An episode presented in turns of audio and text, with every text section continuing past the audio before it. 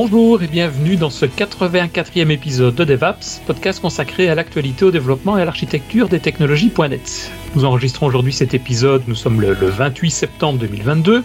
En direct n'est pas une fois coutume, euh, non ça ne va pas, ça il faut que je le dise autrement, mais vous avez compris. En direct sur Microsoft Teams, je suis Denis Voituron. Euh, pour ceux qui veulent être prévenus lorsque nous enregistrons un épisode, ben, vous venez simplement vous inscrire sur devaps.ms. Vous enregistrez, je crois que c'est juste l'adresse mail, si vous êtes intéressé de participer au Slack, oui ou non. Et ça vous permet ainsi, une fois toutes les deux semaines maintenant, ben, de recevoir un email avec la date, l'heure précise de l'enregistrement. Et aujourd'hui, nous avons un invité qui est euh, Patrick Smakia, si je prononce bien, de la société Independence, qui va venir nous parler d'architecture des applications.net. Bonjour Patrick, comment vas-tu? Bonjour Denis, merci pour l'invitation, ça va bien? J'ai bien prononcé ton, ton nom? Oui, oui, oui, c'est italien, CCH, ça fait que...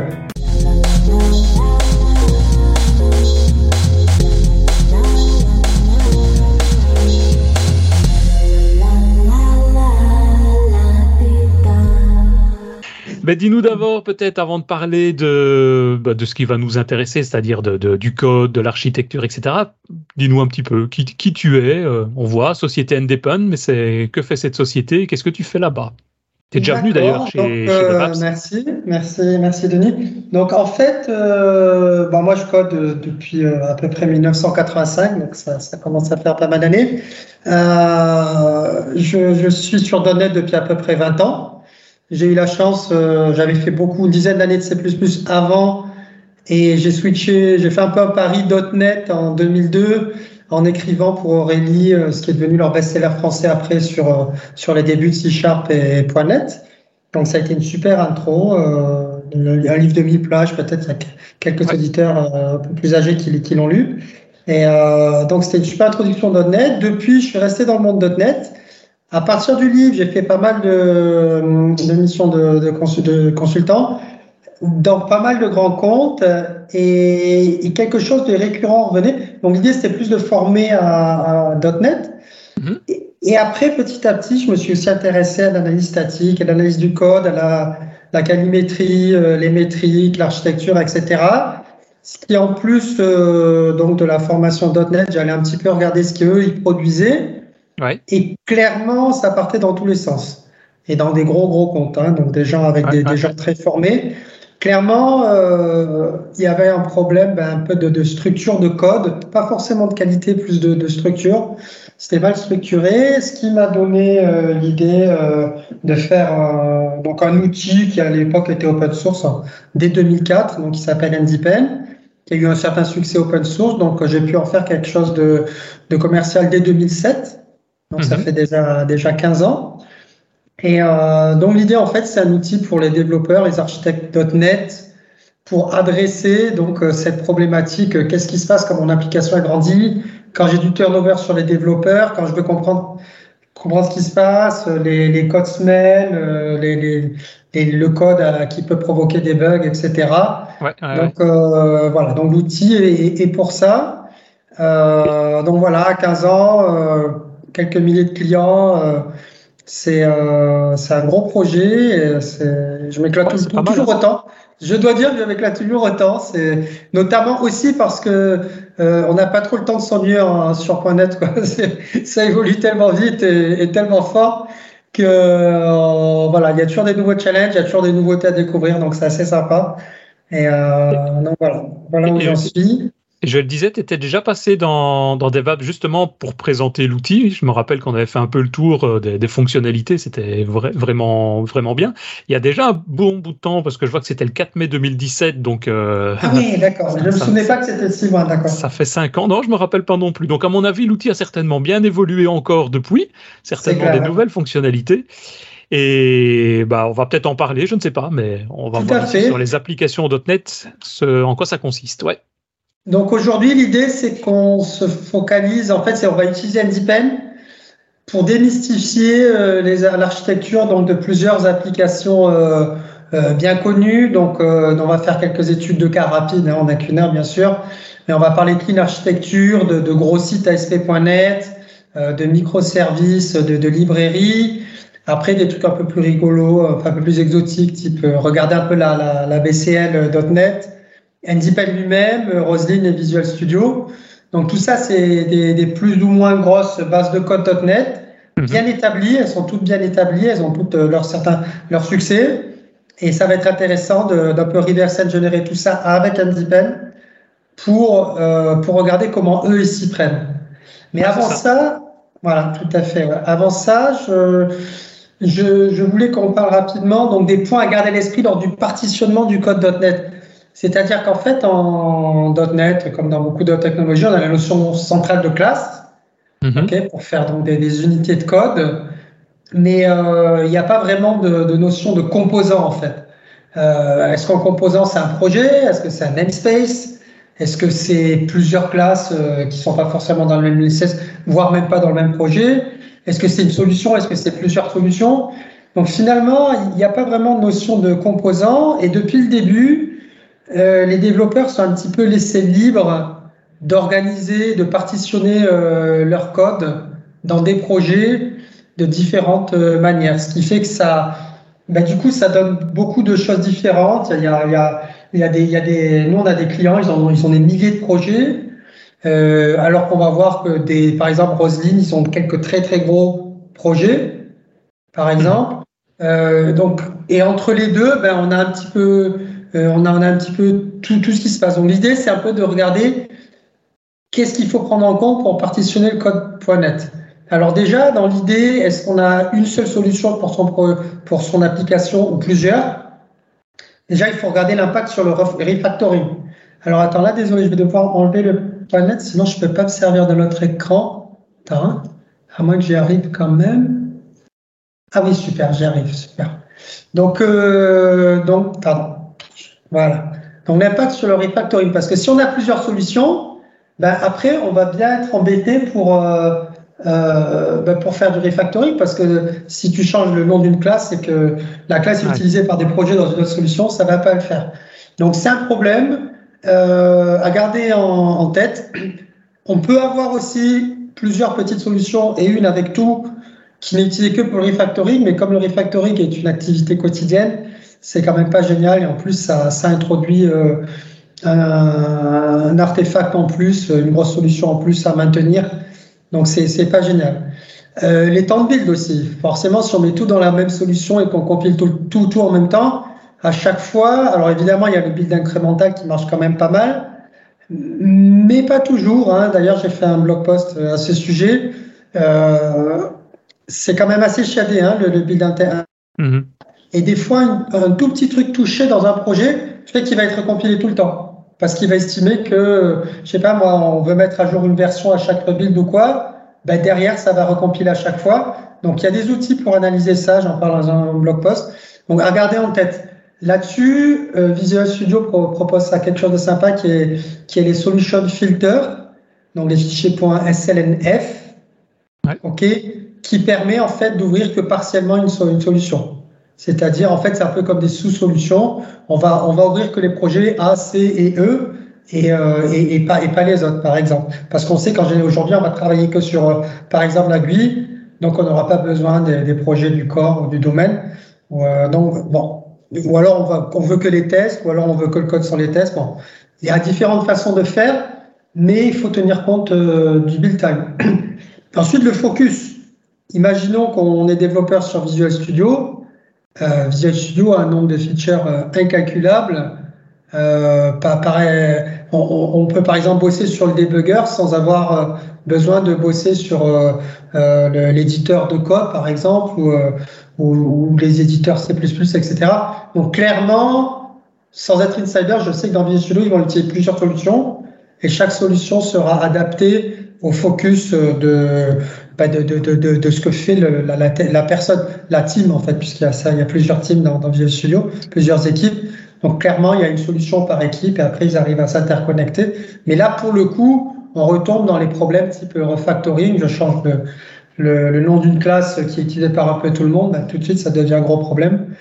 Donc, euh... c'est un peu comme une notion de plugins euh, qu'on pourrait même retrouver. Visual, VS Code travaille beaucoup comme ça aussi, hein, je pense. Ah oui, c'est que des plugins, c'est-à-dire qu'ils ont une architecture, voilà, qui après communique par euh, des architectures type Mediator. Mais euh, clairement, voilà, il y, y, a plusieurs plugins. En plus, il y a tout un paquet de process derrière. Mhm. ok, qui clairement, c'est les idéaux modernes sont, sont multiprocess. Donc, donc ouais, donc y a... mais bon après là on parle quand même de projets un peu extrêmes en termes de taille. Aujourd'hui on va avoir des projets un petit peu plus petits, même si on pourra charger Visual Studio. Ensuite il y a aussi référence entre solutions, pareil. C'est très bien de, de, référencer les projets en interne de solutions, mais si tu as plusieurs solutions, bah, tu peux plus faire ça. Donc, tu es obligé de référencer directement à l'assembly. C'est assez fragile comme approche. Donc, il euh, faut, faut, tenir compte de ça. Euh, quelque chose d'intéressant aussi, c'est que les cycles entre projets sont impossibles grâce à l'IDE. On ne peut pas avoir un projet A qui référence B, B qui référence A. Donc, mhm. de facto, la notion projet est, est, une notion de composant euh, dans le sens euh, unité de développement c'est-à-dire que si je développe A, je sais qu'il n'y a pas B qui l'utilise et j'utilise B. Je suis forcément au-dessus ou en dessous. Mais on n'est pas interconnecté. Donc ça, c'est intéressant. Euh, J'aime bien rappeler la nature physique des projets, dans le sens où un projet ben, fait une DLL ou un exécutable. Donc derrière, ça crée, un, ça crée quelque chose de physique, hein, un fichier qu'on va devoir déployer. Et quand on a tendance à multiplier le nombre de projets, ben, on, multiplie les problèmes potentiels euh, pour, pour, pour, pour réaliser, euh, pour versionner. Euh. Si on a une librairie avec 45 DLL, ben, ça va être un petit peu. Ah, bon, bien sûr qu'on peut faire des, des packages NuGet, mais bon, c'est quand même pas l'idéal. C'est pour ça que tout à l'heure, on verra, par exemple, Log4net, qui a qu'un seul assembly, comme la plupart des librairies modernes actuellement en .NET, parce que justement, ils veulent éviter ce genre de soucis. Et, même avec euh, Nuget, hein, euh, c'est vrai que je sais pas, dans, l'assemblée, si, bah, à mon avis, tout le monde a déjà eu ça, où tu fais des références à des paquets Nuget qui ont bah, dans les configurations, dans les 16 proches, des versions différentes. Et du coup, quand tu ah. déploies, il râle parce qu'il te dit euh, bah non, je peux pas compiler, j'ai le même assembly, enfin le même paquet Nuget à devoir déployer en deux versions. Donc, D'ailleurs, Visual Studio vient de proposer une solution à ça. Je sais qu'il y a un projet open source, mais le, le nom m'échappe, qui aide à qui c'est un peu le, le, le l'ancien DLL L, euh, en fer en anglais, désolé pour l'accent, qu'on avait avec euh, avant.net. Ben, on le retrouve un petit peu maintenant avec ces, ces versionnings sur les packages NuGet. Tu sais, Visual Studio, très récemment, hein, il y a il y a deux trois semaines, ils ont réalisé une feature pour ça, pour, ah pour essayer de comprendre un petit peu euh, les, les, problèmes de versionning. Mais euh, clairement, ouais, clairement, c'est ça revient quoi. Ces problèmes Ouais, ça revient.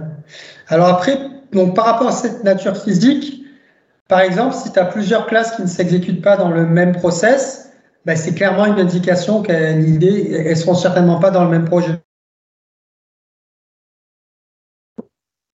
En, général. Là, c'est quelques types euh, pour essayer de, voir quand est-ce qu'il faut créer un projet ou pas. Euh, ensuite, par exemple, la, la, ségrégation donc, du code de test et de l'application. Clairement, euh, les classes de test ne s'exécutent pas dans le même process en production que les classes testées. Donc clairement, ça vaut le coup de créer des projets de test et des projets, euh, des projets pour l'application. Mhm. Euh, le projet, c'est aussi donc l'idée pour renforcer l'idée que ça reste un composant. Ben, on a cette notion de d'encapsulation, de, visibilité avec la, le distinguo entre public et internal qu'on a en C Sharp en, en VB.net. En .net, c'est en VB, c'est familier, je crois. Mais euh, donc l'idée, en fait, c'est qu'on peut n'avoir que des classes invisibles à l'extérieur, hormis si on utilise l'attribut la, euh, isVisible euh, attribute, enfin, je l'ai plus, et, tu vois cet attribut, qui, qui lui est très, très utile, par exemple, dans les tests. Nous, on l'utilise beaucoup dans les tests parce que comme ça, on garde nos classes internes, elles sont bien encapsulées dans nos projets. Mais n'empêche que les tests, on veut quand même qu'ils aient une vision un petit peu white box, c'est-à-dire qu'ils regardent un petit peu ce qui se passe dans l'assembly simplement pour pouvoir, euh, bah, pouvoir l'exécuter euh, au moment du test. Donc c'est assez intéressant d'avoir cet attribut pour pouvoir euh, avoir les tests, pour pas mettre tout en balancer tout en public, puisque du coup on n'a plus d'encapsulation, c'est dommage. Mais garder ce qui est en interne interne, mais pouvoir quand même le tester à partir, le référencer à partir des tests. Et, c'est-à-dire, tu, tu, fais quoi là? Tu laisses euh, ta méthode en, en, en, internal, mais tu rajoutes un attribut? Euh, Non, non, c'est l'attribut euh, sur l'assembly la, d'application. Oui. Il a l'attribut is visible to attribute. Là, je mets le nom, par exemple, independent.test avec le, avec le strong name aussi. Ouais, strong name. Comme ça, ma, mes classes internes et ma méthode interne vont pouvoir être à, compiler, euh, référencés directement dans mes tests et vont pouvoir être. Euh, ça m'évite de les faire publics. Bah, j'ai jamais fait ça. Intéressant. Je vais regarder.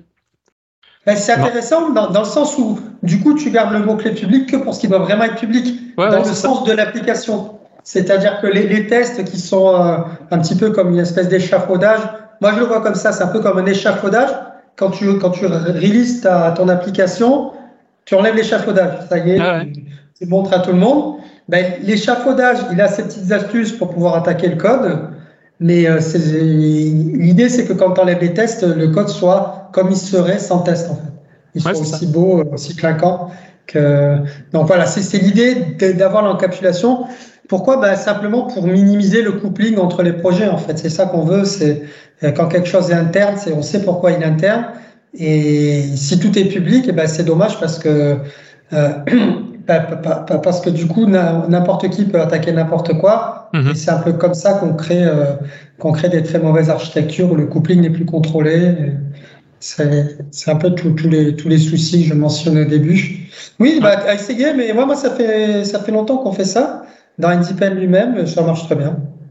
Ça marche bah, très bien. Il faut juste que les projets de test soient, soient strong aimés.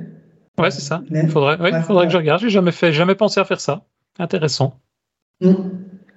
Et euh, voilà. Et aussi, donc maintenant, on a quand même tout un paquet de versions .NET, euh, .NET 7, euh, .NET 6, .NET Standard, .NET Framework, etc.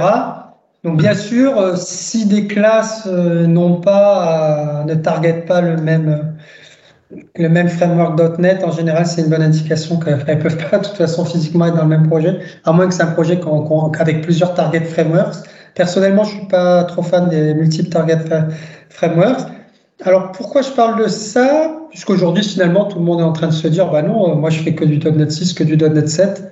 Pourquoi ils parlent des vieux frameworks? Ben moi, j'ai toujours une petite acquaintance pour .NET standard. Euh, d'abord parce qu'Andy Penn, ben lui, il tourne sur .NET Framework et sur .NET 6 et sur .NET 5 et bientôt sur .NET 7 aussi. Ok, donc on a, on a un produit et l'idée en fait euh, que j'aime bien, ben, simplement avoir euh, un binaire qui marche partout en fait. Et tout à l'heure tu me disais que tu faisais du Blazor, ben, mm-hmm. .NET Standard ça marche sous Blazor. Donc moi j'aime bien l'idée, notamment pour tout ce qui est domaine, core, etc J'aime bien l'idée de garder .NET Standard 2 et de savoir que, que mon code, euh, quelles que soient les surprises futures, euh, imaginons qu'il y a un Blazor 2, euh, je ne pense pas qu'il y aura un nouveau .NET puisque maintenant ils ont l'air bien partis pour, pour, pour, rester sur 12, 13, 14, .NET 23 et quand on sera plus âgé, mais je pense qu'ils vont rester là-dessus. Mais si .NET, on veut sur les applications mobiles dans le browser, etc., J'aime bien l'idée de garder le .NET standard. Mais de toute façon, pour nous, c'est quand même encore une, une obligation, à moins qu'on multiplie les, les, assemblées, mais ça, je suis pas trop pour. J'aime bien, je suis un peu minimaliste dans mon approche. Donc, euh, donc voilà, donc on, on j'aime bien l'idée de .NET standard. Alors pourquoi je parle de ça? Parce que donc là, on va voir, on va passer au projet et un petit peu ce qu'on vient de discuter, voir un petit peu à quoi ça ressemble dans, dans le réel. Donc il y a on va commencer par Clean Architecture. Donc Clean Architecture, c'est c'est quoi? Alors euh, là, juste, donc là on est, ça c'est l'interface de Visual Independent. Ok, donc. Euh, dans Visual Studio. Euh, alors là, pour le coup, c'est pas dans Visual Studio. Là, il est en standalone. C'est-à-dire, que ah tu peux avoir toutes ces fenêtres dans Visual Studio avec l'extension Visual Studio. Mais là, comme je vais passer mon temps à charger, décharger des projets, je préfère rester sur Visual Independent qui est donc un standalone en fait. Et euh, sachant qu'après, euh, ça peut produire des rapports avec la version Build Machine. Ça s'intègre dans Azure DevOps. On en parlait tout à l'heure avec une, une extension Azure DevOps assez sophistiquée. Et là, on va bientôt réaliser une GitHub Action aussi. Mhm. Donc, euh, donc l'idée, c'est d'être présent là où les développeurs sont présents. Donc là, pour le coup, on va utiliser donc la version euh, standalone, même si tout à l'heure, j'irai un petit peu voir dans, dans Visual Studio. Donc là, on a un peu tous les projets, la Clean Architecture, Visual Studio, HandyPen, Roslyn, Microservices, Commerce, etc. Comme ça, je vais pouvoir rapidement switcher des entre projets. Donc là, Clean Architecture, euh, donc en fait, c'est toujours euh, en, Bob, hein, euh, Robert Cécile Martin. Donc c'est un Américain qui a, qui a fait beaucoup de choses, qui a beaucoup œuvré pour l'architecture des, des, applications, et notamment en .NET, mais lui, il travaille aussi avec Java, etc. Donc euh, Oncle Bob, comme, euh, comme tout le monde aime bien l'appeler, a fait un livre il y a cinq ans qui s'appelle Clean Architecture et qui pose les bases en fait sur euh, ben, comment architecturer classiquement un projet. Donc l'idée c'est d'avoir tout un tas de guidelines qu'on peut suivre, notamment en .NET ou en Java, etc., qui vont permettre de bien architecturer son application et, et, de ne plus réinventer un petit peu la roue euh, à chaque fois. Donc là, ce projet Clean Architecture, ça a été fait par euh, Jason Taylor. C'est donc un Australien, on le retrouve euh, sur GitHub. Il y a pas mal de projets Clean Architecture template, en fait, qui essayent de voir un petit peu à quoi ça ressemble dans le monde .NET, cette idée de, de Clean Architecture. Donc là, on utilise la, une feature intéressante de qui est donc le graphe de dépendance, donc qui permet vraiment de voir bien bien l'architecture d'une application. Euh, là, donc on a les, les, les, quatre projets. Ok, attends, je l'ai ouvert dans Visual Studio. C'est vrai qu'on pourrait le faire dans Visual Studio. Donc on, là, on a quatre, quatre projets qui sont applications, domaine, infrastructure, web UI. Et ensuite, on a les projets de test. Donc déjà, on voit ce qu'on disait tout à l'heure, ségrégation, test et application. C'est pas dans les mêmes projets. Là, ils ont même fait un solution folder pour que ce soit encore plus, euh, euh, que ce soit encore mieux ségrégué, que ce soit encore plus, euh, plus parlant. Ok. il, il a. Donc là, on a nos quatre projets. Ce qui est intéressant, en fait, c'est que cette appellation, domaine, application, infrastructure web UI, c'est quelque chose qu'on commence à voir de plus en plus un peu partout donc l'idée c'est qu'est-ce ouais, l'idée c'est qu'est-ce que qu'est-ce que derrière cette terminologie, qu'est-ce qu'il en recouvre? Donc en fait le domaine clairement ça vient du, euh, DDD, Domain Driven Design. Ok, donc l'idée en fait c'est d'avoir ces entités. Attends, je vais enlever les, les tooltips. C'est d'avoir les entités de notre application. En fait là l'application test c'est une to-do list. Ok, donc avec des to-do items, des to-do list. Donc là ce qu'on appelle ce appelle nos entités qui concrètement sont des classes en fait mais, mais en, bien sûr, en DDD, le, la terminologie entité recouvre quelque chose de, de très. C'est vraiment bien défini, mais dans la réalité, ça reste des classes. OK? Avec ce qu'ils appellent, eux, des value objets, comme color, qui en général sont soit des structures, soit des énumérations, c'est-à-dire des, des, des, objets dont la. Euh, dont la, la façon de les identifier est l'ensemble des valeurs. Mhm. C'est-à-dire que, par exemple, l'objet couleur rouge, euh, euh, même si j'ai deux instances de couleur rouge, clairement, ça, ça signifiera la même, euh, la même entité derrière, en fait. C'est la même valeur, en fait. Hein, si on parle vraiment de valeur dans ces cas-là. Alors que là, donc, on a les entités to-do list, to-do item. Ce qui est intéressant, tout à l'heure, je parlais de net standard. Ce qui est intéressant avec euh, le domaine, c'est qu'on reste dans les domaines des POCO, donc les Plain Object CLR Object, euh, euh, euh, plain Object, CLR Object, je ne sais plus exactement l'acronyme. Mais l'idée en fait dans POCO, c'est qu'on a des objets très simples qui utilisent quoi? Des strings, tous les types primitifs.net. Donc des strings, euh, des chars, euh, des, des, integers, des doubles, des, vraiment tous les types les plus simples sont utilisés dans ces objets. Ok? Et donc l'idée c'est qu'en fait et les collections, bien sûr, enfin les, les collections les plus simples, un type Euré, liste, etc. Peut-être H7, ça peut faire euh, si on a besoin de, de recherche rapide. Donc l'idée en fait euh, avec les POCO et les domaines, c'est que finalement ça va utiliser très peu l'infrastructure .NET. Ça va pas utiliser la base de données, ça va pas utiliser lui, euh, ça va pas utiliser le système de fichiers, etc. Donc euh, ça reste euh, le réseau, toutes ces choses là. Donc ça reste très simple. effectivement, si je, si je, je défiltre en fait euh, le, ce qu'on ce appelle dans Independent le third party, donc le third party c'est quoi? C'est le, ben, ce qui est utilisé, ce qui est consommé par l'application. Ouais, On voit les, ici les composants externes, quoi, système, voilà. euh, système core, etc. Ouais.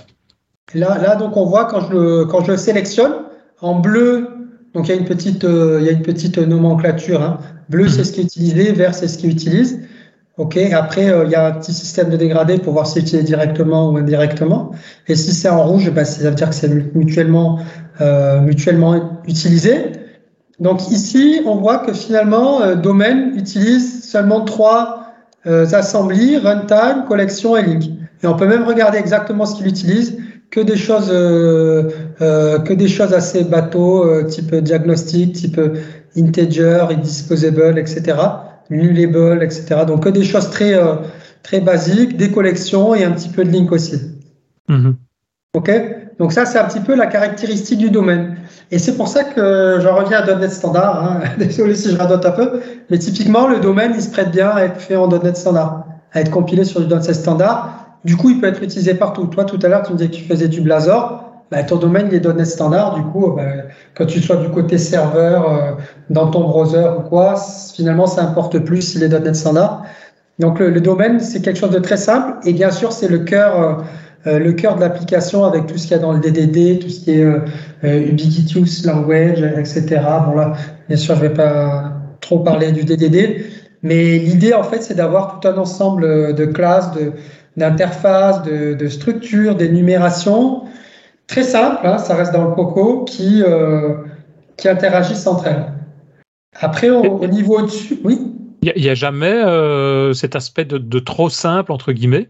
C'est-à-dire, euh, si on a besoin à un moment donné d'avoir des cas où on a des combinaisons de, de bah, d'éléments simples tels qu'ils sont représentés ici dans le domaine, mais qu'il faut aller plus loin, il faut rajouter beaucoup plus de fonctionnalités, il faut rajouter des, des règles métiers on va les mettre où? On va les, retirer du domaine Très bonne question. Les règles métiers, c'est dans application qui on voit consomme euh, le domaine. Donc clairement, l'application, l'idée, c'est que c'est là où tu as des règles métiers type euh, bah, euh, qui, va, qui va donc piloter l'application, type sur tel événement, je vais faire ci, je vais faire ça. lecture des données. Je vais, le modifier dans la base de données, etc. Donc là, c'est vraiment les règles métiers se trouvent là-dedans. Et ce qui est intéressant, c'est sûr. Si on a des combinaisons des deux, euh, je ne sais pas, allez, je vais dire, euh, tu as dans le domaine, je suppose, tu auras une classe, par exemple, avec euh, le nom, le prénom ou l'âge, la date de naissance, mais tu dois, à un moment donné, calculer l'âge sur base de la date de naissance. Donc ça, c'est plutôt du calcul, c'est plutôt enfin, du métier très simple, c'est du métier. On mettra ça plutôt côté ah, application? Ben ça, ben là, là, pour le coup, je dirais qu'il n'y a pas de Là, c'est un petit peu. Il y a pas. Moi, moi, je pense que la bonne. Il y a une règle simple, à mon avis, qu'on peut qu'on peut suivre.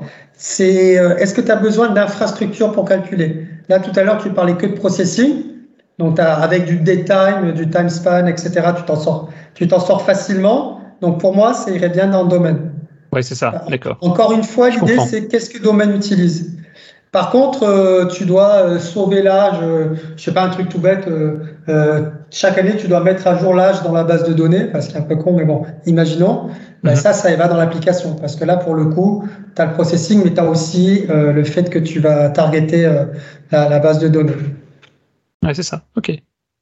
Donc, donc voilà, donc la séparation domaine-application qu'on verra un petit peu par la suite dans, différentes, dans différents autres projets. Euh, ce qui est intéressant, en fait, c'est que l'application est définie euh, euh, des abstractions. Elle abstrait un petit peu tout euh, ce qui n'est, comment dire, tout ce qui n'est pas infrastructure. Infrastructure dans le sens bah, UI, base de données, réseau, système de fichiers, etc. Tout ça, ça va dans ce, dans ce qu'on appelle l'infrastructure. Ok. En fait, l'application définit des des, attends, alors faut que je retrouve l'interface tout à l'heure. Là, Par exemple, il y a application DB euh, context, donc je vais la chercher. Voilà. Donc là, il y a cette interface. On peut faire des recherches hein, dans le graphe, ce qui est assez intéressant. Donc tu vois là, tu as, cette interface e-application DP context, où tu as euh, save change, etc., set, euh, get, etc. OK, qui, euh, euh, qui fait qui est une abstraction. Bon, là, bien sûr, le projet est très simple, on est d'accord, mais ça reste une abstraction de la base de données. C'est-à-dire que derrière, j'ai aucune idée euh, si j'ai du SQL Server, du MySQL ou, quoi que ce soit. Moi, je m'en fous. Au niveau application, je sais que je dois sauver, charger. Ok, donc euh, c'est ça qui compte.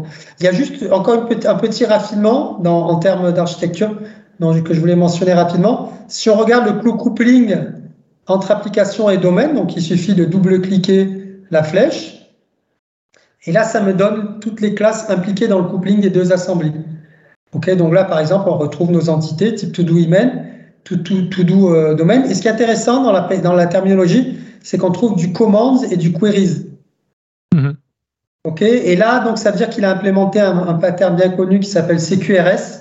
Ouais. Ok, qui, euh, qui en fait l'idée. Euh, alors là aussi, je suis là, je connais bien Greg Young, moi-même je suis pas forcément un pro du CQRS, mais l'idée en fait c'est que on s'est rendu compte avec l'expérience il, il, y a une dizaine d'années que c'était pas forcément bien d'avoir la même façon de charger et, et d'écrire dans une base de données. Ok, en fait, souvent on s'est rendu compte que les contraintes n'étaient pas les mêmes. Donc l'idée, c'est de différencier euh, les commandes des queries, donc cet aspect lecture et écriture, directement dans l'application. Okay, donc là, on voit que dans Clean Architecture, CQRS, c'est quelque chose qui est bien établi, qui, euh, qui fait partie du truc. effectivement, on voit des, des, des classes, euh, des classes comme ça. Euh, alors, vas-y, hein, si tu as des, remarques. Non, je, trouve ça très intéressant. Après, il y a l'aspect plutôt, euh, je veux dire, taille du projet. Donc, euh, c'est vrai que si ça dépend pour moi vraiment de la taille du projet, de, travailler avec ces différents patterns, avec ces différentes manières de, de, construire. Si on prévoit de faire un projet qui est quand même très grand avec beaucoup de personnes, euh, ben là, à ce moment-là, c'est, à mon avis, c'est très intéressant de partir sur ce genre d'architecture assez clean parce qu'effectivement, on va pouvoir faire ces séparations. Euh, si c'est des, des, projets. projets c'est overkill. Ouais. Ben voilà, c'est ça. Sur des petits projets, tu vas peut-être passer 15 jours à essayer de faire cette architecture et mettre ça en place pour peut-être faire juste deux jours de dev derrière. À la question, c'est de savoir à partir de quand un projet devient grand par rapport à un projet petit. Donc ça, c'est et puis il y a un autre En commençant, on n'est pas forcément. Quand tu commences un ouais. projet, tu sais pas forcément où tu vas aller. C'était une start-up voilà. ou, ou une petite entité dans une grosse boîte. Ouais. Et il y a un autre point aussi, moi, que j'ai déjà remarqué, que tu vas peut-être citer aussi, c'est l'aspect plutôt euh, connaissance ou formation des personnes qui travaillent avec ce genre de, de pattern, ce genre d'architecture c'est qu'ils doivent les maîtriser aussi. Donc quand on parle CQRS, qu'on parle enfin de, de tout ça, euh, il faut leur expliquer. Il suffit pas de le mettre en place. Euh, il faut qu'ils l'utilisent correctement et qu'ils l'appliquent correctement aussi. Alors soit ça se fait avec le temps, soit ça se fait sur base d'une formation. Mais c'est clair que si on a la possibilité de le faire, notamment sur des projets de plus grande ampleur, euh, bah, c'est l'idéal et ça, comme tu le disais, ça, ça limite de énormément les problèmes par après. Quoi. Ouais, c'est ça. Ah oui, de, de le bien, faire bien. Ouais. De bien l'appliquer. Mais ouais, ça, comme je t'ai dit au début, hein, j'étais formateur au début. Et euh, enfin, même si je m'exclus pas d'y revenir d'ailleurs, parce que j'aime beaucoup ça, mais, un jour. Mais euh, effectivement, la, la formation, c'est central hein, dans le logiciel. Après, l'idée, c'est aussi que les développeurs s'auto-forment, etc. Mais, euh, mais bon, c'est sûr que c'est dur de trouver les, les bonnes compétences et les ouais. bonnes personnes qui, qui vont s'auto-former, qui vont être demandeurs de formation, donc demandeurs de s'améliorer. Maintenant, c'est vrai que ce qui a vraiment d'intéressant avec cet outil, avec le, le, le, ton application, enfin le logiciel Independent, c'est justement de pouvoir même a posteriori se rendre compte de là où il y a ce genre d'anomalie et de les corriger avant qu'il soit trop tard, parce que si on ne s'en rend pas compte, euh, en général, on se rend compte quand il est trop tard et quand il y a des bugs qui arrivent euh, en prod. Euh, et les donc, si on s'en rend compte beaucoup plus tôt. Pire encore que les bugs, euh, je pense, c'est le, les coûts de maintenance en fait. Oui, ah ouais, ouais, aussi. Ouais. Quand les applis sont trop grosses et que bah, qu'on n'a pas fait trop ce qu'il faut avant. Justement, alors je vais, je vais en parler rapidement. Là, je le retourne très rapidement. Oui. Donc, juste que je voulais terminer sur Clean Architecture. Donc là-dedans, les infrastructures, on a les implications, des, des, des implémentations, les DB, euh, etc. Et ce qui est intéressant, en fait, c'est que c'est tout ça, c'est injecté dans l'application, puisqu'application ne connaît pas infrastructure. On voit bien que donc mmh. tout ça, c'est injecté par, euh, par un système de donc, dependency injection euh, de Web UI. Web UI instancie tout ce qui est infrastructure et l'injecte dans l'application. Et là, si je regarde le coupling entre Web UI et infrastructure, effectivement, on voit que main utilise application DB context, qui est l'implémentation de ce l'interface qu'on a vu tout à l'heure, et après va l'injecter dans dans euh, dans l'application. Donc voilà, donc là, et, et, là, là aussi, ce qui est intéressant, en regardant ce qui, ce qui, ce qui clignote, là, on a presque rien, en, en bleu, hein, je parle, qui est utilisé. Application, on a un petit peu plus, peut-être même un petit peu trop, je sais pas. Regardez qu'est-ce qui, qu'est-ce qu'application utilise que, que domaine n'utilise pas. Ils font l'abstraction de login, de la fluent validation, etc. OK? Et par contre, là, forcément, infrastructure, il y en a encore plus qui est utilisé. Et Web UI, ben là, il y a tout le côté euh, web et UI. Et donc là, là, il utilise tout, en fait. Ouais, c'est ça, ouais. Donc, euh, c'est assez intéressant visuellement de voir ce que ça donne. Et ce code, si on veut approfondir ça, ce code-là, il est disponible sur, euh, sur GitHub, c'est ça? Oui, oui, je te donnerai l'URL, on la mettra ouais. tout à l'heure. Mettra dans les C'est de Jason Taylor. Il y a plusieurs euh, projets euh, qui celui de Jason Taylor, qui en plus est un ami, est assez, assez bien parce qu'il n'est pas très gros et, contient beaucoup de choses. Mais il y en a plusieurs aussi. Il y a aussi Steve, Steve Smith aussi d'Ardalis qui a quelque chose de bien. Qui, après, Microsoft utilise c'est pour montrer les guidances, ils n'ont pas forcément les leurs en fait. Ils regardent ce que font les, experts et les, les, mettent en avant. Ah, Donc, ah. je te donnerai, je te donnerai l'URL. Là, je voulais, tout à l'heure, tu parlais de taille d'application. Alors, justement, je vais passer sur une autre appli qui est NoOp Commerce. Alors là, pour le coup, c'est un énorme euh, site web euh, template, en fait. Donc, c'est des gens, en fait, qui, euh, qui utilisent ASP.NET Core, qui font quelque chose d'assez gros, des, des sites de NoOp Commerce, hein, donc de vente en ligne. Donc, des, des choses assez gros, des, gros sites qui sont assez facilement réutilisables pour un peu tous les sites de commerce. Mhm. OK Et donc là, c'est beaucoup plus gros. Hein. Là, on est sur du 3500 euh, classes, hein, 100 000 lignes de code, ça fait, c'est quand même quelque chose d'énorme. Euh, là, si on regarde le graphe de dépendance, qu'est-ce qu'on voit en fait? Alors là, le projet est suffisamment âgé pour ne plus ne pas avoir la terminologie euh, clean architecture dont on vient de parler, mais on retrouve les grandes lignes. On voit que dans le corps, eh ben, on a le domaine. Hein. Donc là, typiquement, si je donc là, je vais, je vais sélectionner corps. Ok, je prends que lui. Et là, je vais faire expand qui est là pour regarder dans tout, dans tout ce qu'il y a dans les namespaces. Comme ça, on peut aller un peu regarder les classes. Et effectivement, là, on a quelques helpers, mais on a vraiment le, le côté domaine qu'on a vu tout à l'heure. Donc là, pour le coup, les tax settings, euh, shipping settings, pickup point, order, etc. Donc tout ce qui fait le domaine classique, euh, vendor, vendor setting, tout ce qui fait le domaine classique d'un site de commerce, on le retrouve là-dedans. Mm-hmm. OK après, ils ont la couche, euh, ce qu'eux, ils appellent euh, service, qui est un mélange d'applications et d'infrastructures. OK, dans service, il y a l'application d'infrastructure.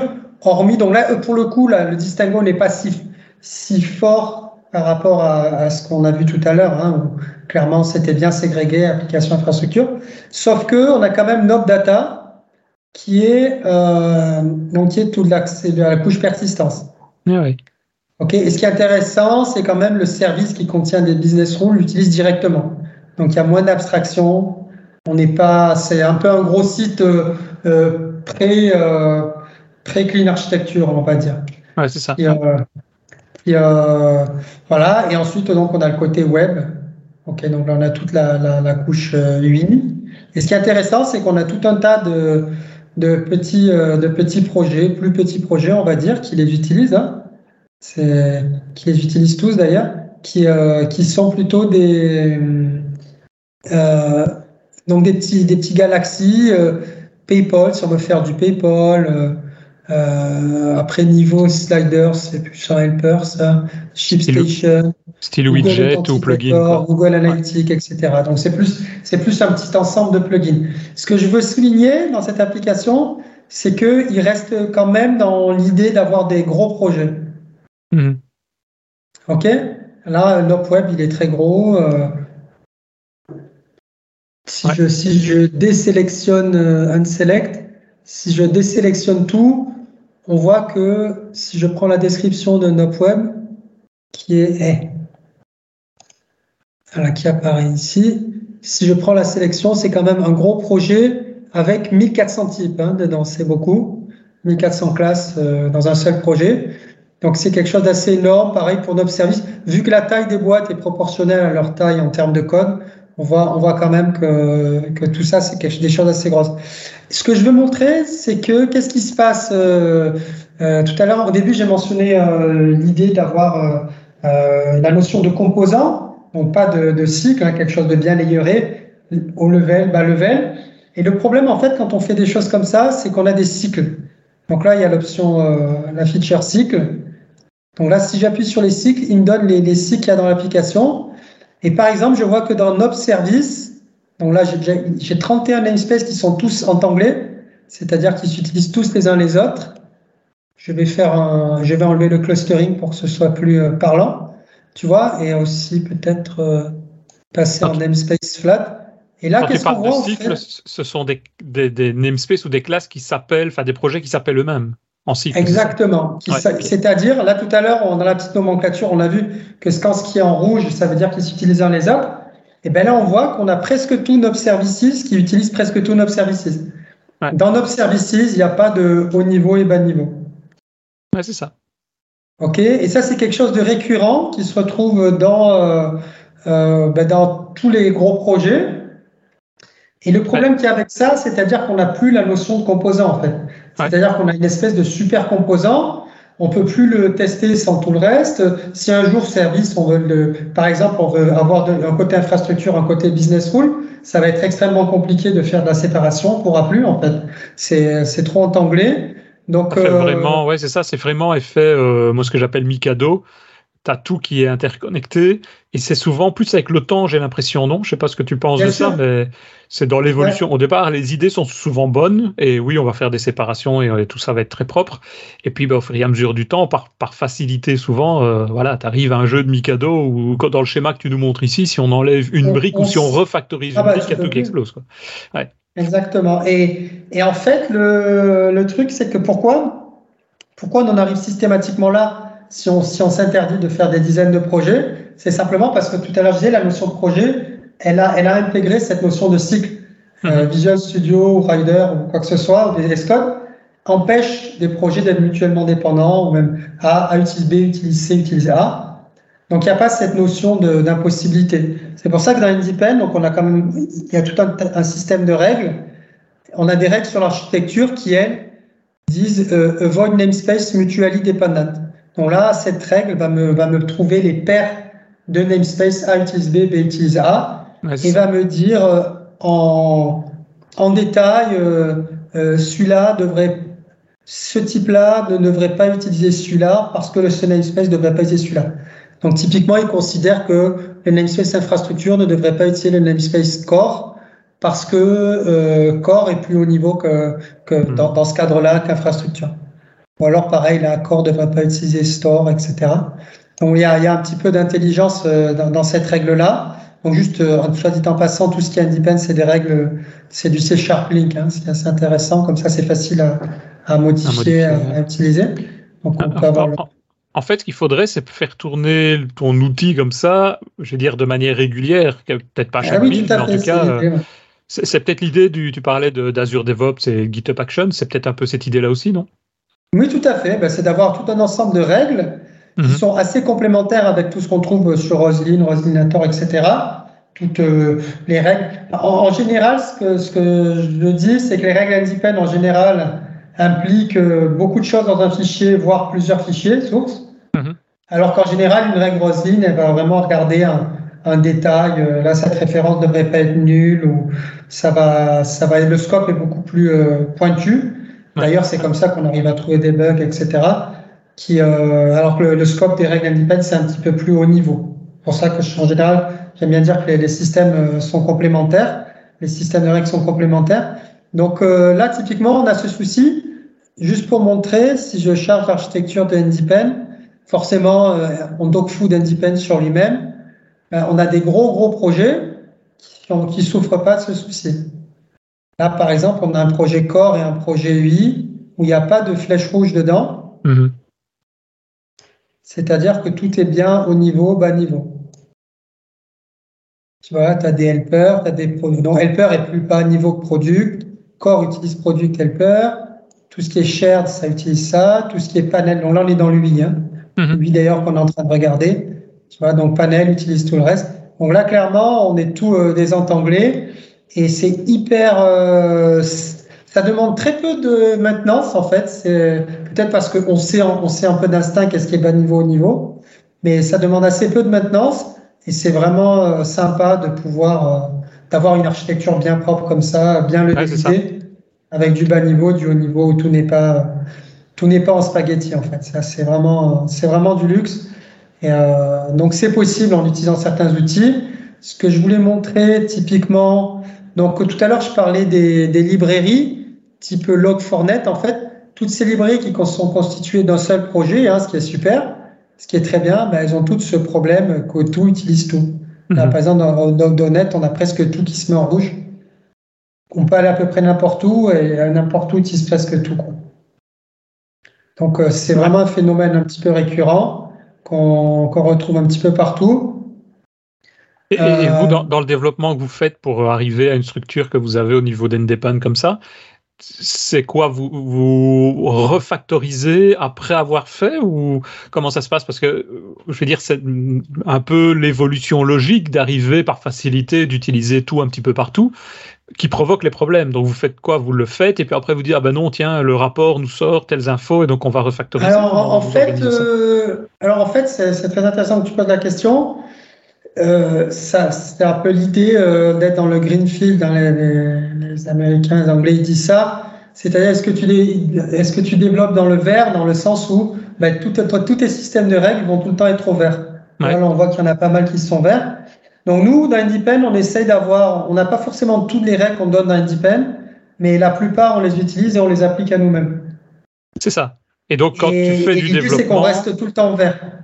Ouais, voilà, c'est ça. C'est dès, que ça change de, de, couleur ou de, de criticité. C'est d'ailleurs dans le dashboard. Là, je sais pas, là c'est une version. Là, j'ai que 116 issues, ce qui est pas beaucoup, hein, parce qu'en général, quand, quand, on fait tourner du Roslyn ou du Independent sur un projet, on va trouver des milliers de problèmes. Mhm. Donc là, on en a que 116. Et là, ça montre quelque chose de très intéressant. On a, on a très peu de dettes, hein, du coup, puisque il y a un système de calcul de dettes, euh, de, de quantité pour résoudre de dettes. Ces problèmes, quoi. Ouais, pour résoudre ces problèmes. Donc on en a très peu, hein, 0,022% par rapport au temps qu'il a fallu pour coder tout ça. Donc c'est très mhm. très peu. Euh, cette approche d'avoir très peu d'issues, elle n'est pas très réaliste. Elle est réaliste pour nous, parce que nous, on est vraiment spécialisé là-dessus et on se doit de l'appliquer et on s'éclate en fait à l'appliquer. Mais, euh, mais le problème du projet réel, c'est qu'en général, c'est du legacy. Hein, je dirais que 90% les développeurs de travaillent sur du legacy. Et donc, en général, ils ont tous les problèmes qu'on a déjà montrés. Donc, comment faire, en fait, quand tu es dans ce système-là? Avec Independ, il y, a un, système de baseline qui est en général la dernière version qui compte, hein, celle qu'on a mis en production. Euh, si on, à moins qu'on qu release tous les jours, mais bon. Enfin, on, va fixer une baseline dans le temps. Il y a une semaine, il y a, il y a un mois, il y a trois mois. La version d'il y a trois mois. Et là-dessus, Independ va être capable de nous dire les nouvelles issues et celles qui ont été fixées. Là, par exemple, par rapport à la baseline, on voit que sur les 116 issues, il y en a 113 qui ont été ajoutés par rapport à la baseline. Ah oui, c'est ça. Tu vois? Ah oui, donc tu vois vraiment l'évolution par rapport à un instant au moment où tu lances le process, quoi, en gros. Voilà, exactement. Voilà, l'idée en fait, c'est. Intéressant. Et, comme on ne peut pas être tout le temps en vert partout, parce que ça voudrait dire qu'on va arrêter pendant trois mois tout développement juste parce qu'on a un outil, ça c'est pas possible. Ce qu'on va se dire, c'est qu'on va être vert sur le nouveau le nouveau code. Donc le nouveau code, c'est quoi? C'est les nouvelles classes, c'est les classes refactorées. C'est ce qui est nouveau et ce qui est refactoré. Et là, Independent va être capable de focaliser là-dessus. Donc quelque chose qui n'est pas d'ailleurs possible avec Roslyn, hein, qui, euh, qui, qui, lui va nous donner tout ce qu'il y a de nouveau, puis à nous de regarder les nouveaux fichiers, etc. Ce qui a été touché. Alors que là, c'est vraiment euh, montrer euh, ce qu'il y a de nouveau. Et on peut avoir... Euh, euh, L'idée, c'est de rester à, à, zéro sur le nouveau, en fait. Pas de nouvelles dettes, pas de nouvelles issues. Euh, et comment on fait en fait pour arriver à ça? Le système Independent qui n'utilise pas, comme j'ai montré tout à l'heure par les systèmes, euh, les requêtes Link, qui n'utilise pas Roslyn, c'est pas directement dans le browser qu'on va voir tiens là j'ai une issue. C'est après coup, quand on a recompilé, qu'on va voir bah tiens là effectivement j'ai des nouvelles issues. Euh, donc c'est pour ça qu'on a ce petit rond dans Visual Studio, dans Visual Independent, qui devient rouge quand on a des nouveaux trucs pas bien. Donc l'idée, c'est de rester vert sur ce petit rond et euh, qu'on l'a dans Visual Studio 1. Je, bon. Hop, il est là. Comme ça, on a un petit rond en rouge et là, ben voilà, là, il y a des trucs. là, il y en a deux. Comme il n'y a pas de baseline, il y en a 277. Et si on commence à faire de la baseline, on va voir, euh, on va voir ce qui est nouveau. Intéressant. Ouais, cool. et euh, rapidement, juste pour le plaisir, ben, on peut regarder donc euh, par exemple la, la, BCL, donc la BCL 6, comment c'est architecturé. Donc il y a 160 projets, 160 assemblées qui sont assez gros, hein, parce que la BCL c'est quand même assez gros. La BCL c'est le c'est .NET .NET 6, c'est ça? 6. Là c'est tout ce qui est, est .NET 6. Voilà, et là on peut regarder euh, par exemple tout ce qui est namespace ou même type. Et quoi, ils ont un euh, projet, un, un projet par namespace alors? Non, non, non. Euh, non, non. Là, par exemple, on a système globalisation, système runtime, système buffer. Non, non, on a core lib qui est vraiment bah, le, le, core, hein, tous les types primitifs et tout. Il y en a quand même un paquet dans runtime. Attention, là, il y a un truc qui devrait être impossible. c'est assez intéressant. On voit deux projets qui s'entremêlent les uns les autres. Alors comment c'est comment ils comment c'est possible ça? En fait, ils utilisent euh, d'une manière euh, presque abusée. Euh, comment il s'appelle cette l'attribut forward? Je sais pas si tu connais cet attribut forward class. En fait, c'est un attribut qui est assez chiadé qu'ils ont qu'ils ont inventé que pour ça, hein, parce que moi, forcément, j'ai suivi le truc depuis le début. En fait, tu as un assembly imagine la classe string, tu, tu veux dire que, que system runtime contient string. Mm-hmm. OK, donc comme ça, tes clients vont pouvoir le Mais le truc, en fait, c'est que l'implémentation de string, elle est dans le core. Donc, dans, si tu regardes string avec ELSpy, par exemple, tu vas voir que euh, elle est, son implémentation est forwardée dans un autre assemblée. Et au ah runtime, le CLR est assez intelligent pour, pour euh, au lieu de taper dans le string de runtime puisqu'il n'existe pas, il va comprendre que c'est dans un autre assemblée. Dans un autre assemblée. Ah, ouais. Donc c'est assez euh, et, et c'est comme ça d'ailleurs qu'ils ont réussi à, à faire bah, Silverlight, euh, puisqu'au début ils faisaient d'autres frameworks .NET avant de faire le, seul et l'unique euh, nouveau .NET en fait. Mhm. Il y a toujours un peu de framework à côté, mais mais il est, il est, il est plus maintenu. Mais quand, quand, quand, au début il y avait une espèce d'explosion de framework .NET, il y en a quand même aussi un assez gros pour Unity, hein, qui est, ils utilisent cet attribut forward. Donc c'est comme ça que c'est ah bah. possible d'avoir ce, ce genre de choses. Si on regarde Roslyn, toujours pareil, on a des gros gros projets. Donc pour un petit peu, euh, euh là, on, fait des cas d'études hein, pour un petit peu montrer qu'est-ce qu'ils font les gens dans le, dans le réel. Mais dans le réel, en général, ils ont tendance à avoir des gros gros projets. Ouais, c'est ça. Et après, euh, bah, après, à vous de voir. En général, ils n'utilisent pas trop forcément des outils type Independent pour voir. Si tu regardes, euh, euh donc là, as Roslyn, c'est principalement trois gros gros projets qui sont Microsoft Code Analysis. C'est vrai que c'est peut-être plus facile en termes de code, puisque tu as tout sous la main quand tu dois faire quelque chose, d'avoir effectivement des gros projets. Ce qu'il y a derrière, c'est qu'il leur faut soit des grosses machines, soit de faire confiance, comme tu le disais, à la compilation incrémentale pour éviter de devoir tout recompiler à chaque fois. Quoi. Mais alors attention, hein, euh, j'ai pas dit une remarque qui me paraît assez, importante, c'est que Roslyn, en tant que compilateur, est excessivement euh, performant excessivement performant. Euh, on est sur du, bon, sans regarder trop la taille, mais on est sur du demi-classe seconde ou, enfin, c'est des performances assez euh, sur une bonne machine, sur un bon hardware. Un projet comme Code Analysis, il faudrait regarder, mais ça ne doit pas prendre plus de 3-4 secondes sur un bon hardware à être compilé. Ouais, c'est ça. c'est quand même pas comme on avait en C++ avant. Je vais aller me faire un café et faire une pause parce que je lance ma build. Hein. C'est pas du tout ça. Hein. Non, non, non. Donc euh, attention, hein, Kudo, euh, Kudo, comme ils disent euh, pour Roslyn, c'est vraiment bien. C'est aussi ce qui permet d'avoir d'ailleurs d'avoir cette approche. Parce que si ton build il te prend trois minutes, tu peux pas bah développer correctement.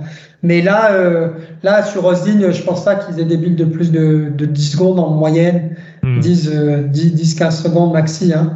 Mais à part quand vraiment tu travailles sur ce projet-là, que tu utilises tout ça qu'il faut te recompiler. Mais en général, euh, et d'ailleurs, ça soulève aussi un ancien problème de Visual Studio qui s'est quand même pas mal corrigé, mais pas complètement. C'est un peu une espèce d'overhead par projet. C'est-à-dire que le même ensemble de classes qui sont compilées sur 100 projets ou sur un seul projet, ça va certainement aller plus vite sur un seul projet. Parce que tu n'as pas, tout ce côté physique que tu as derrière. D'ailleurs, il y, a un truc que je reproche euh, en .NET, dans Visual Studio et autres, c'est qu'en fait, par défaut, si tu fais pas gaffe, tout est compilé dans ton projet Bindebug. C'est-à-dire que tu vas tirer toutes tes dépendances dans le projet Bindebug. Seulement là, tu, es au carré. Hein. Tu es au carré. Et, d'ailleurs, euh, si tu regardes, hier par, par, curiosité, j'ai regardé le bin, le répertoire de bin de Roslyn. Euh, il fait 11.8 gigas. Ah ouais. Alors que Roslyn ne fait pas du tout 11.8 euh, gigas. Je ne sais pas si je peux le retrouver facilement. Attends, je vais essayer de le montrer pour faire du live. Attends, donc là on est, hop, là, je, voilà, là j'ai mon Explorer. Ok, et bien là, si je vais donc dans Artifact, Bin, donc là je suis bien dans mon Roslyn. Ah ouais.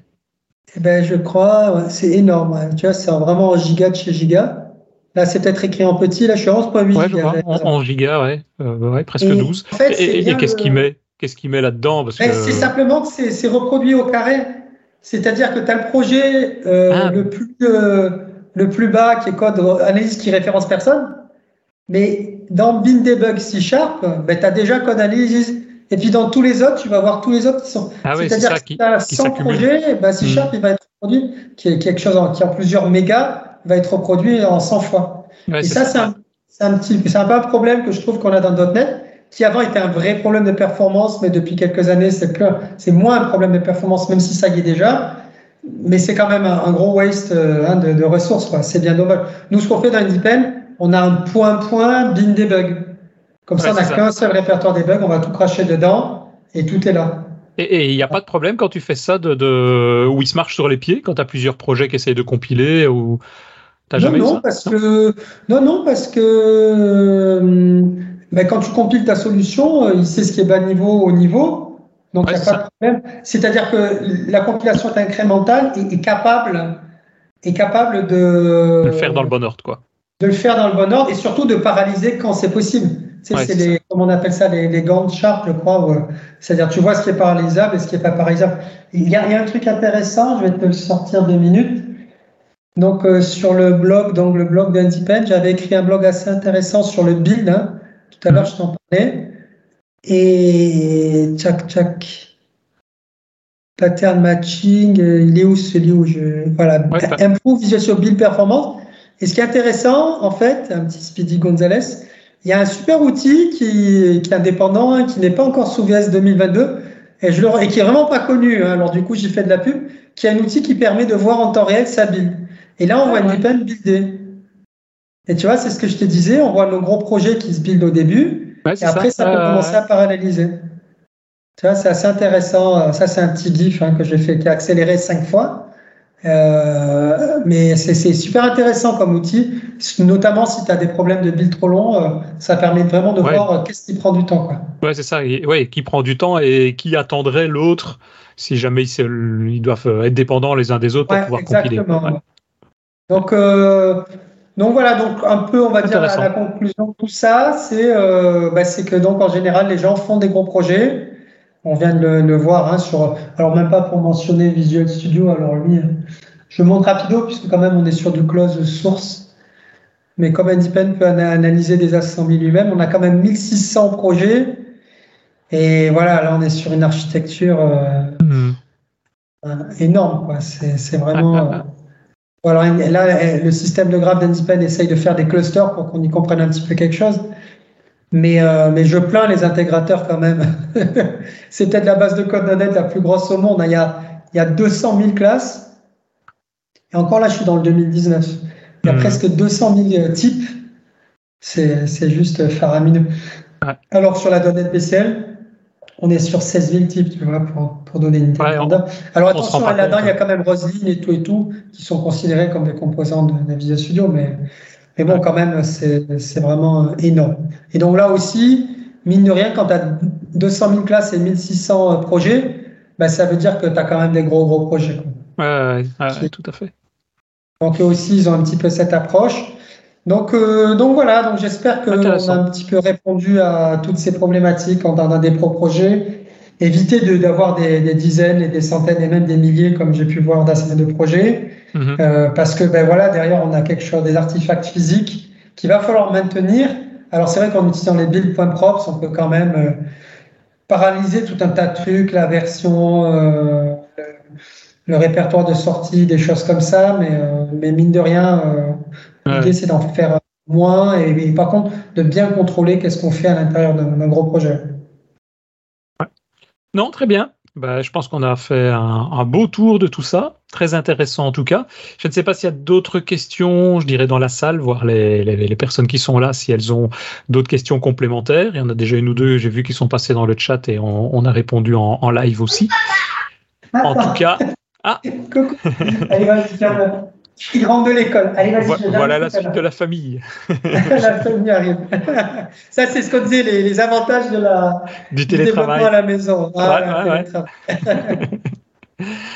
Euh, ben, je propose d'arriver tout euh, à la fin de cet épisode, tout au bout de cet épisode. Ok. Euh, si, bah, y a, je vois pas de questions ici passer. S'il y en a d'autres, de toute façon, je propose bah, de les, comme on fait d'habitude, de les envoyer soit directement dans, dans les notes de l'émission, soit euh, bah, on continuera à nous suivre comme ça sur, euh, sur Twitter. On mettra toutes les infos. Hein. Euh, Je vois ici à ton Twitter aussi, donc euh, patrick at ndepan.com. Euh, non, ça, c'est le, mail, mais il y a aussi Attenzipen euh, en Twitter.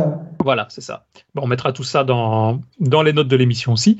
Euh, juste pour terminer, si vous appréciez le podcast, ben, venez nous soutenir via tipeee.com slash devaps. C'est toujours là et c'est toujours en place. Donc, c'est déjà ce qu'on fait R73, Marc Plessil, Frédéric Amblard, Adrien Clairbois et Michael Fiorito. Et on, vous remercie principalement. Et donc, écrivez-nous vos commentaires en bas de page du podcast, je l'ai dit, en bas de vidéo YouTube. Et un grand merci à tous et, à bientôt. Le prochain épisode aura lieu dans deux semaines, toujours le mercredi, et je pense que c'est à 17h. Le mercredi, euh, je n'ai pas noté la date, si je regarde rapidement, c'est pas le 5, ça, c'est la semaine prochaine, le 12. Mais on vous met tout ça et donc euh, sur le, site et vous aurez tout ça aussi dans le Slack évidemment. À bientôt, merci beaucoup Patrick. À bientôt en tout bientôt, merci Denis. Salut, salut.